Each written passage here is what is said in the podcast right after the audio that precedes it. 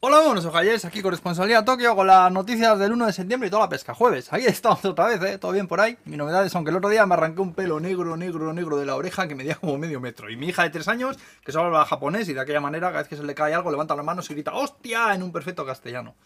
Está mi vida, amigos, un dislate perpetuo. Bueno, vamos al Maxibón. Hoy es el día dedicado a la prevención de desastres. La cosa es que se instauró en 1960 con la intención de poner en práctica lo aprendido del gran terremoto de la región de Kanto en 1923. Mayormente hoy se hacen simulacros de terremotos por todo el país, en escuelas, guarderías y tal, para que los críos sepan lo que tienen que hacer si vuelve a pasar uno de estos. Que recordemos que tienen previsto que pase en cualquier momento, ¿eh? Esperemos que no, ¿eh? Joder, que he empezado a ver la de Juego de Tronos, lo de la del dragón esta, y tengo unas ganas de ver cómo le parten la cara al Daemon Targaryen este, que tiene un cara saborío ahí, el cabrón.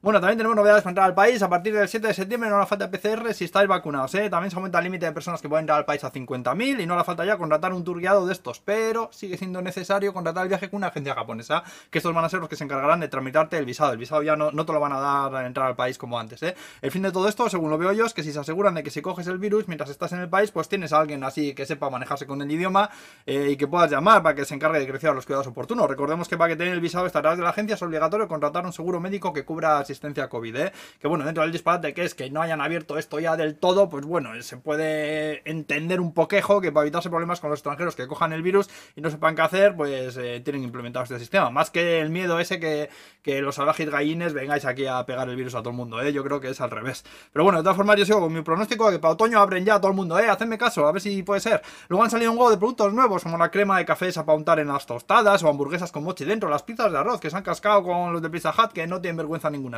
¿eh? Pero ya os lo iré contando poco a poco, que no me da tiempo a todo. Lo que sí voy a contar es la historia del cocinero de sushi, que la lió parda en el tren porque resulta que llevaba una maleta con unos cuchillos que usaba él para su trabajo. Pues bueno, la maleta se abrió, se cayeron al suelo y se armó un cristo de tres pares de tamagos, ¿eh? recordando eh, los incidentes que ha habido este año. Además, un pasajero ahí intentando abrir las puertas del vagón con el sistema ese de la palanca de emergencia, otros ahí intentando escaparse para otros vagones, llamaron a la policía, bueno, hasta que el tren paró y finalmente interrogaron al pobre hombre, que la verdad es que parece que estaba medio sobado y no se enteró de la mitad de la movida.